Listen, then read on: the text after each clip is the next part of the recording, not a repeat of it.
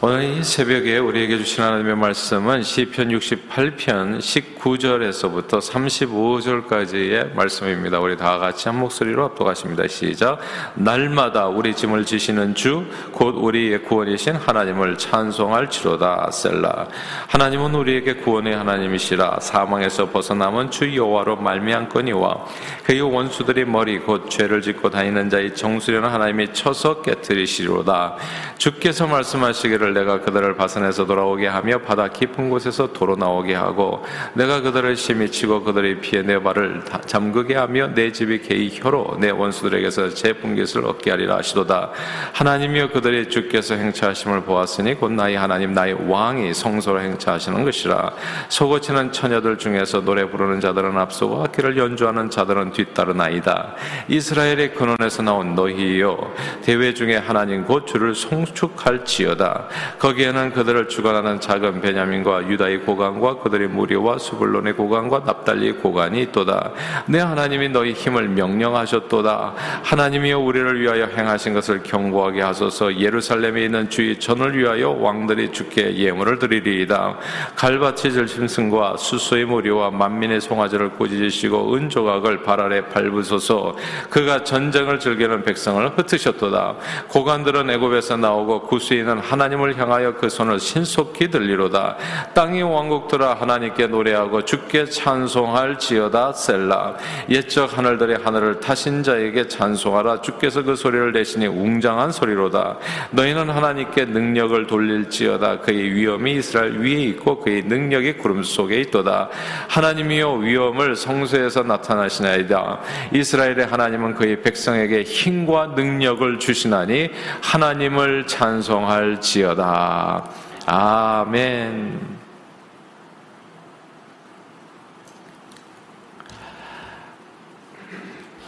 그 생로병사하는 인생을 살다 보면 늘 건강할 수가 없습니다.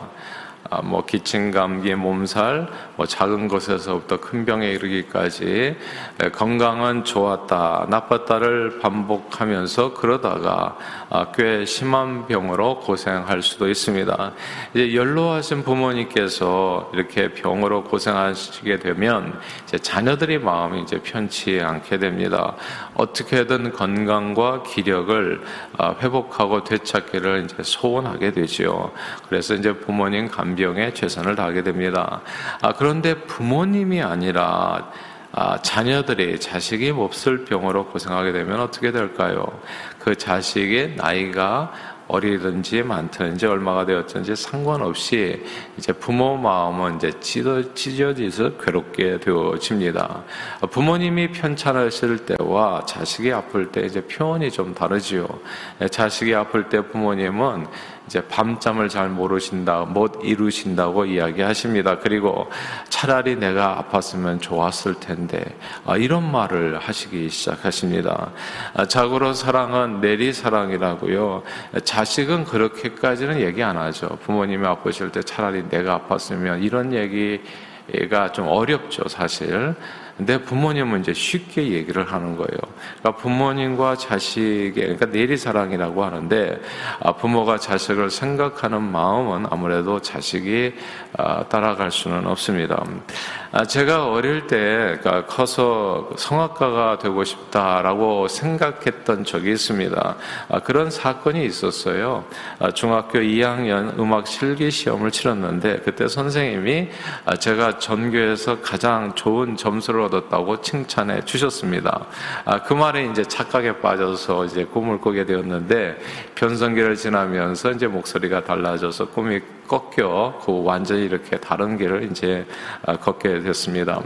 근데 오늘날 생각해 보면 아, 그때 좋은 음악 실기 점수를 얻은 것은 아마도 실력보다는 선곡이 반이라는 말이 있잖아요. 선곡.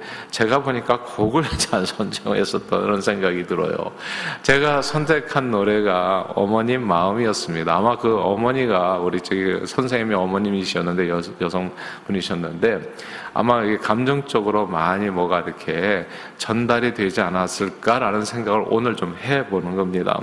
아, 가사 내용 내용이 벌써 이렇게 듣는 이의 심금을 울리게 되어 있기 때문에 많은 가사한 점수가 그 선곡에 있지 않았을까 생각해 보는 겁니다. 어머니 마음이라고 하는 노래는 천구백삼십 년대 양준홍 박사님이 지은 시에 이성, 이홍렬 씨가 곡을 붙여가지고 완성되었는데, 보통 한국에서는 어버이날에 많이 불리는 곡이지요. 나 실제 괴로움 다 잊으시고 길을 제 밤낮으로 애쓰는 마음 진자리 마른 자리 갈아내시며 손발이 다 닳도록 고생하시네. 하늘 아래 그 무엇이 넓다 하리요 어머님의 희생은 가히 없어라. 어려선 안고 업고 얼러주시고 자라선 뭉기되어 기다리는 맘 알을 싸 그를 듯 싸 자식 생각에 고우시던 이마 위에 주름이 가득 마, 사람의 마음속엔 온가지 소원 어머니의 마음속엔 오직 한 가지 아낌없이 일생을 자식이 가여 살과 뼈를 깎아서 바치는 마음 어머니의 희생과 정성과 사랑은 그지없습니다 라고 하는 내용의 곡입니다. 어머니는 자녀를 그지없는 사랑으로 양육하십니다. 끔찍한 산통을 겪으시면서 자녀를 낳으시고 몸도 가누지 못하는 애가 바로 나오면 몸도 못 가누죠. 그 자식을 하루 수, 이십사 시간 돌보시며 젖먹이고 입히고 손발이 다닳도록 진자리 마른 자리 갈아내시며 그렇게 안고 걸러서 어린 자식을 키우십니다. 이 자식이 조금 커가지고 학교를 다니게 되면 자식이 아플까 혹은 잘못될까 노심초사하시며 그저 자식들만 잘 되면 소원이 없겠다라는 마음으로 사시는 분이 이제 어머님 혹은 또 아버님 두 분 다 이제 이렇게 배워주시는 거죠. 자식이 아프면 차라리 내가 아팠으면 좋겠다. 자식이 잘못되면 차라리 내가 감옥 갔으면 하는 심정으로 사시는 분이 이제 그 어머님, 아버님, 부모님들이십니다. 그래서 우리는 모두 어머니 날에 이제 이 어머니 노래를 부르면서 그렇게 마음에 숙연해지고 또 어머니의 사랑에 이제 감사하는 그런 마음을 갖게 되는 거죠. 그런데 이게 이게 이제 성경은 그 어머니보다도 우리를 더 사랑하시는 분이 계시다. 고 말씀합니다. 이사야 선지자의 입을 통해서 하나님께서는 우리에게 여인이 어찌 그 젖먹는 자식을 잊겠으며 자기 태에서 난 아들을 긍휼히 여기지 않겠느냐. 그들은 혹시 그러나 그들은 혹시 잊을지라도 나는 너를 잊지 아니할 것이라 말씀하셨습니다.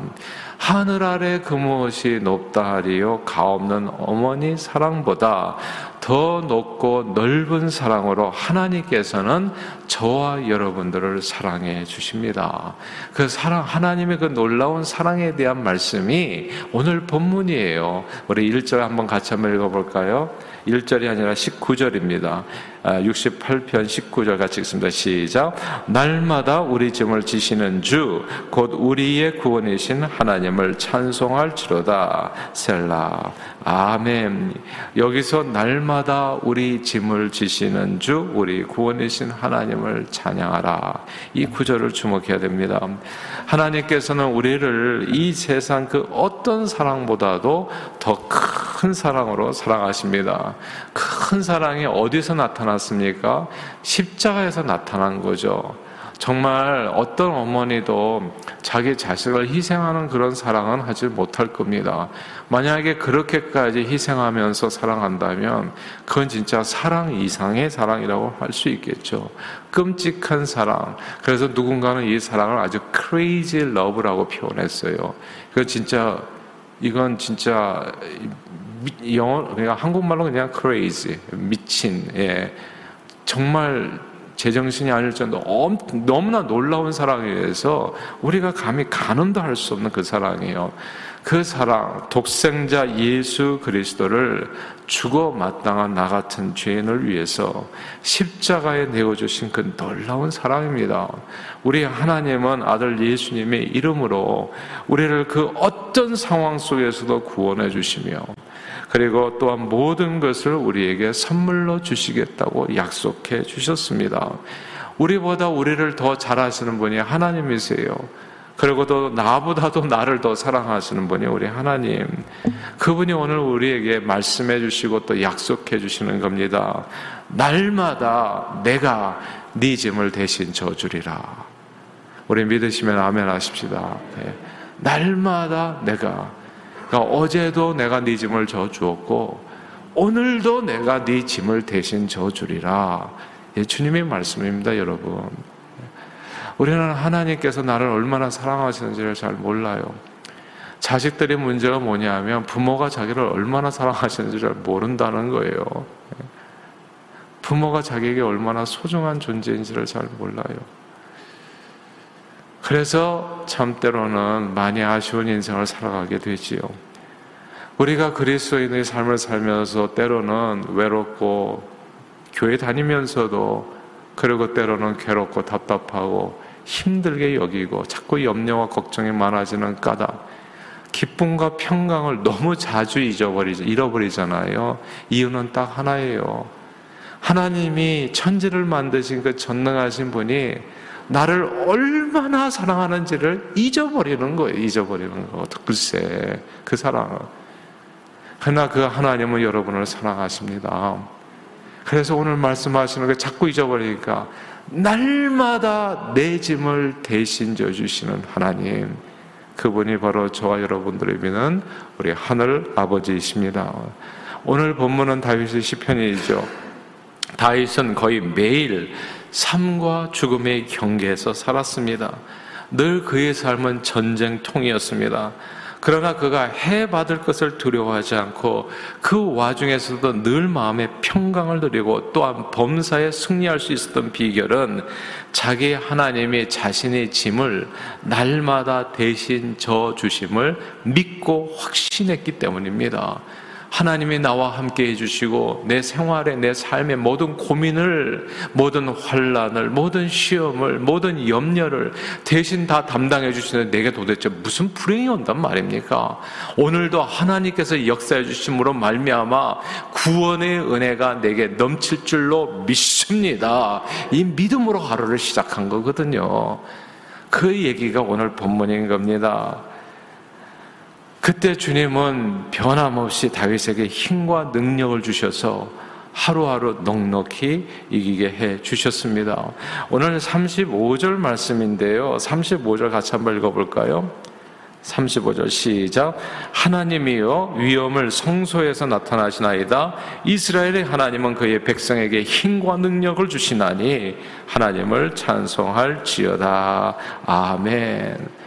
다윗은 하나님을 어떻게 고백했어요? 날마다 내 짐을 대신 져주시는 하나님이 바로 내 하나님임을 이렇게 고백했더니 정말 그 이스라엘의 하나님께서 그 백성들에게 힘과 능력을 주시는 것을 체험을 했던 겁니다.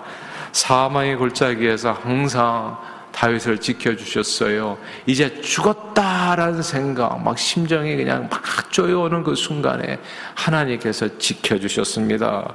그리고 원수를 만났지요. 그래서 원수 목전에서 이제는 죽었다라고 한 순간에서도 하나님께서는 상을 베풀어 주셨습니다. 사랑하는 여러분, 저는 오늘 여러분의 삶에 어떤 어려움과 도전이 있는지 잘 모릅니다. 그러나 저는 우리가 자식을 사랑하는 마음, 부모님이 자식을 사랑하는 마음, 나실적 괴로움 다 잊으시고 기를째 밤낮으로 애쓰는 그 마음, 그리고 자라서는 안고 없고 얼러주실 뿐만 아니라 항상 분기되어서 기다리시는 마음, 그 희생과 그 사랑이 가히 없고 그지 없는데 그 이상으로 그 이상으로 우리 하나님께서 나를 사랑하신다는 이 사실을 잊지 않게 되기를 바랍니다. 주님이 날마다 내 인생에 무거운 짐을 져주신다는 사실을 붙들게 되기를 바랍니다. 오늘도 그 주님께서 저와 여러분들을 붙들어 주실 겁니다. 도와 주실 겁니다. 함께해 주실 겁니다. 힘과 능력을 공급해 주셔서 범사에 승리케 해 주실 것을 믿습니다. 오늘도 우리를 우리보다 사랑하시는 이 주님을 의지해서 무슨 일을 만나든지 만사 형통하시고 구원의 은총을 범사에 풍성히 누리며 그 구원의 은총을 은총을 찬송으로 하나님 앞에 영광 돌리시고 복음의 일꾼으로 존귀하게 쓰임받는 저와 여러분들이 다 되시기를 주님의 이름으로 축원합니다. 기도하겠습니다. 하나님 아버지, 나실 적 괴로움 다 잊으시고 길을째 밤낮으로 애쓰시어 날마다 우리 인생의 무거운 점을 대신 져주시는 주님의 사랑을 찬양합니다. 오늘도 그 주님의 놀라운 사랑 안에서 감사하며 또한 기쁨과 평강을 누리며 주님 주시는 힘과 능력을 의지합니다. 주님, 범사에 아무것도 염려하지 말고 믿음의 기도로 승리하는 저희 모두가 되도록 축복해 주옵소서. 예수 그리스도 이름으로 기도합니다. 아멘.